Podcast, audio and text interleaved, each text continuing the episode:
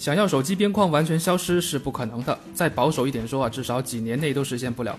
如果把屏幕边框完全拿掉的话，先不考虑有没有技术实现，光是误触、抗摔和漏光就很难完全解决。LCD 也就是液晶屏材质本身就具有流动性，所以一定要有边界限制。这也是为什么会有那么多厂商都喜欢用三星家的 OLED 屏幕，因为先天就有那个优势可以做窄边框。而努比亚这个厂商在屏幕选用方面还真的算是一股清流啊！他们家所有的旗舰机都没有用过 OLED 屏，是坚定不移的 LCD 派，而且还在 LCD 的基础上深挖无边框技术。与其称之为无边框，我更愿意理解为超窄边框，因为从正面看上去，除了带有弧度的金属边框之外，由于独特的光线折射效果，屏幕本身的边框真的窄到可以忽略。无边框技术碰上全面屏时代，最大的好处就是能实现更高的屏占比。从这个角度去看的话，努比亚对全面屏这个概念的理解至少没有跑偏。圆角屏左右几乎没有边界的视觉效果，额头和下巴的体积也控制得很合理。呃，讲真啊，这是 7S 的正面设计，我是很喜欢的。不过经验丰富的我还是总结出了一条真理：任何手机都很难做到正反两面同样惊艳。要么就是正面惊艳，背面平凡；要么就正面平凡，背面惊艳。这是一个哲学问题哦。为了实现更高的屏占比视野，大家几乎都把指纹后置了。呃，手机的正反两面啊，真的是互相牵引和影响的。我的这台 g 十七 s 是黑金配色的，整个中框都是金色，logo 和下方的小字体也是金色，双摄招牌红圈，看起来明晃晃的。呃，不同的人可能会有不同的看法吧。我是觉得有点高调了，银黑搭配会帅很多，也比较的年轻化。哎，黑金版还是比较大老板风格了。哎，蓝色的那款就非常的不错，适合咱们年轻人。G 九是玻璃，G 十一是三段式金属，G 十七是一体金属，G 十七 S 又回到了玻璃，而且还是四曲面三 T 玻璃。仔细检查抽插了一番，玻璃和边框之间的缝隙控制得很好，纸片也很难插进去，基本不用担心积灰的毛病。呃，翻过来再仔细看一看屏幕和边框之间，其实还是有缓冲层的，只不过做的很窄，几乎不可见，至少比 vivo X 二十的缓冲层窄了很多。由于这个系列的旗舰机一直采用 LCD 屏幕，如果背面也用玻璃的话，整机就会偏厚。G 十七 S 最厚处达到8.5毫米，即便手掌握持的边框有一定的弧度，不会硌手，但是和7毫米左右的一体金属手机相比，还是显得略厚。和小米 Max 系列一样，我个人不太推荐带套使用。平时注意一下，不要把手机放在粗糙的平面上，外出单独放在一个口袋，养成好的习惯。呃，其实玻璃手机的磨损也可以降到最低，实在不放心的话，带个超薄的磨砂壳就好了。呃，皮套还是免了吧。主观讲一句啊，G 十七 S 对全面屏的理解以及交出来的功课，在国产机当中是我目前为止最认可的。不过也仅仅限于这块屏幕，努比亚旗舰的工艺水准和做工确实是一年比一年好，无边框技术也沉淀多年，但是整机的设计风格总是飘忽不定。如果这款手机能再做薄一点，控制在八毫米之内，多一两款简洁素雅的配色，颜值还能再上一个台阶。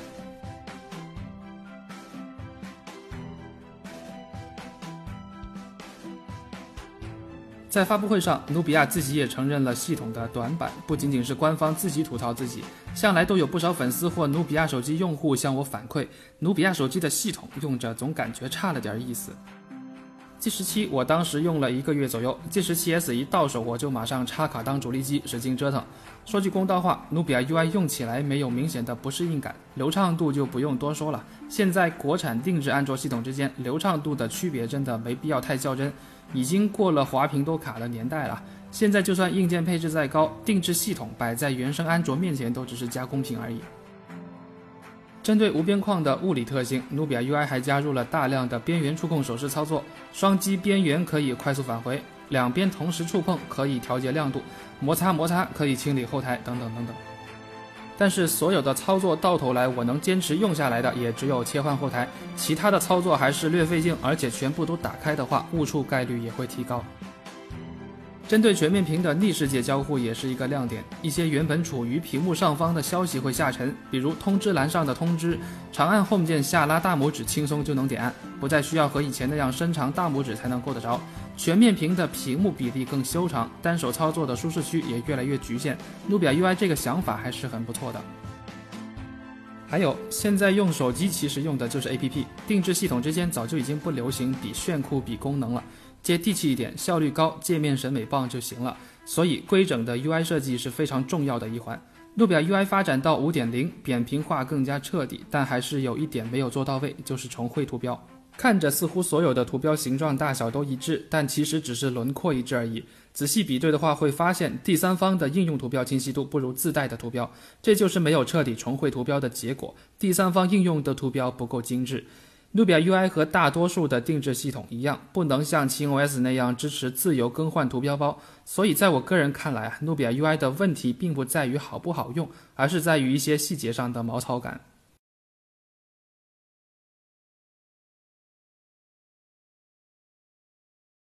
正如开头所说，现在用 LCD 屏做旗舰的厂商买少见少了。不艳丽的观感，低亮度无屏闪，眼睛看久了也不会很累。同分辨率、精细度比 OLED 屏更好，可是最高亮度已经不再是 LCD 的特长了。可视角度也不如 OLED 那么好。相信看视频的你们也是分为 LCD 和 OLED 两派支持者的。现阶段能选的话，我自己是更喜欢 LCD 的。虽然趋势是偏向于 OLED，不过还是等国产手机们自觉用上三星家的 2K 屏再说吧。由于屏幕边缘的弯折而导致的光线折射，G17s 的边缘彩虹纹的物理现象仍然存在。这不算是毛病和缺陷吧，只能算是一种美中不足。基于 LCD 屏的无边框技术很难避免这个问题，也只是在大角度倾斜的情况下才能看得到。其余的硬件基本上都是安卓阵营当中的顶配啊，标配版就有六 G 运存、骁龙八三五和 UFS 二点一闪存，G17s 和 G17 都测试了一把 Android Bench。读写速度都在七百三到八百这个区间内。之前有的粉丝观众说我测试的游戏太少了，我想说的是，测再多其实也没用，因为参考价值真的不大。到了骁龙八三五这个阶段，安卓旗舰的游戏性能已经够强了，只要不要动歪脑筋做负优化和系统主动降频的，平均帧数差距微乎其微。同样是八三五平台的旗舰比性能，已经不能让用户产生任何的优越感了。手机处理器的发展早就过了吃都吃不饱的年代啊！以后拼的是低功耗。例如下一代的骁龙八四五，它的目标应该是以更低的功耗发热来维持比八三五更好的峰值性能。老样子，跑一趟三个半小时亮屏测试，由于电池只有三千一毫安时，和同样是骁龙八三五的一加五小米六对比，电池续航还是有一点小差距。可是大杀器来了，二十六瓦的低压高电流快充。在目前主流且商用的方案当中，已经算是非常暴力的了。实测前半小时的充电速度比一加五还快，比小米的祖传十八瓦 QC 三点零更是快上不少，并且同样具备大电流快充的优良传统，亮屏充电照样很快，而且手机不怎么发烫，就是充电头胖了点儿。拿掉了之前 G 系列都有的 HiFi 芯片，也和耳机孔说拜拜了。对于喜欢方便拿手机听歌的用户来讲，真的是个遗憾。但是总体硬件规格和体验横向对比的话，在二九九九元起的这个价位，努比亚 G17s 还是挺良心的。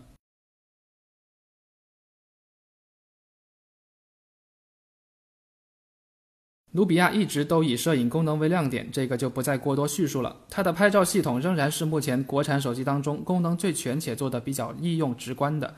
真正要深究的，应该还是拍照的质量。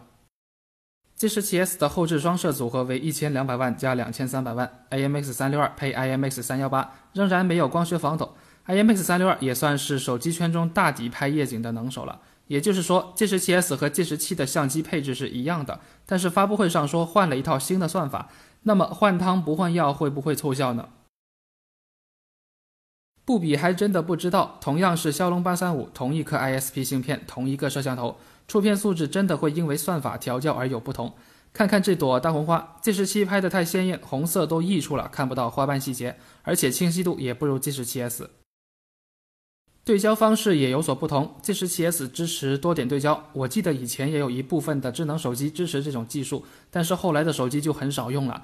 那么多点对焦的优势到底是什么呢？其实对焦速度和默认的对焦方式几乎没有区别，不过它的对焦点会非常分散，所以就特别适合拍一些细节很丰富的物体微距。再回过头看刚才那朵大红花，再放大一点去看，差距就很明显了。G 十七只能对焦到花瓣，对焦不到花蕊。单点对焦拍微距的时候，会由于距离和焦点的不同造成对焦偏差，多点对焦就可以很好的解决这种问题。然后对比一下虚化效果，同样大的光圈设置，G17s 的虚化力度比 G17 淡了一些，不那么夸张了，而且边缘抠图也进步了很多。看来只要肯下功夫，就算还是同一套硬件，还是可以做得更好的。夜景 G17s 在一般的弱光场景下和 G17 表现相当，虽然没有光学防抖，但是由于传感器底子足够大，进光量和纯净度都比带上光学防抖的一加五更好。可能有人会问了，国产骁龙八三五旗舰对比，怎么能没有小米 Mix 二呢？首先，我现在手上真的没有 Mix 二；其次，小米家族的手机夜景表现真的还有待提高。换了一个更加苛刻的弱光环境，一加五也只能自觉退场了。G17s 奇迹般的比 G17 还要更亮。但是查了一下照片信息，所有参数都一致，但是 G17s 的照片容量会更大。最靠谱的猜测是 G17s 拥有 G17 所不具备的降噪合成算法。不过可惜啊，算法终究很难越过硬件。同款传感器配光学防抖，四分之一秒快门还是更直接有效。照片的纯净度和亮度都不是一个级别的。老 Xperia 六的夜拍还是能吊打现在所有骁龙八三五国产旗舰。总结。一直都有人说努比亚的旗舰机硬件不差，做工也都上去了，但就是这系统用着没有米 UI 和 Flyme 之类的主流定制系统那么爽。在我看来，不是好不好用和流不流畅的问题，真的真的只是差了一套审美足够简洁和规整的 UI。外观、硬件和拍照，我都给 G 十七 S 一个偏高分的评价。肯在一两个点上琢磨好几年并取得相应口碑的厂商真的不多了，适当鼓励一下。确实也不存在十全十美的手机，但我们有时候用手机用到有感情了，总是会忍不住夸几句骂几句，不为啥，也只是不想自己心中的那份期待被辜负了而已。如果觉得视频做的还不错，欢迎订阅我，同时也可以关注我们的新浪微博，所有最新的产品体验视频内容都会在那里第一时间发布。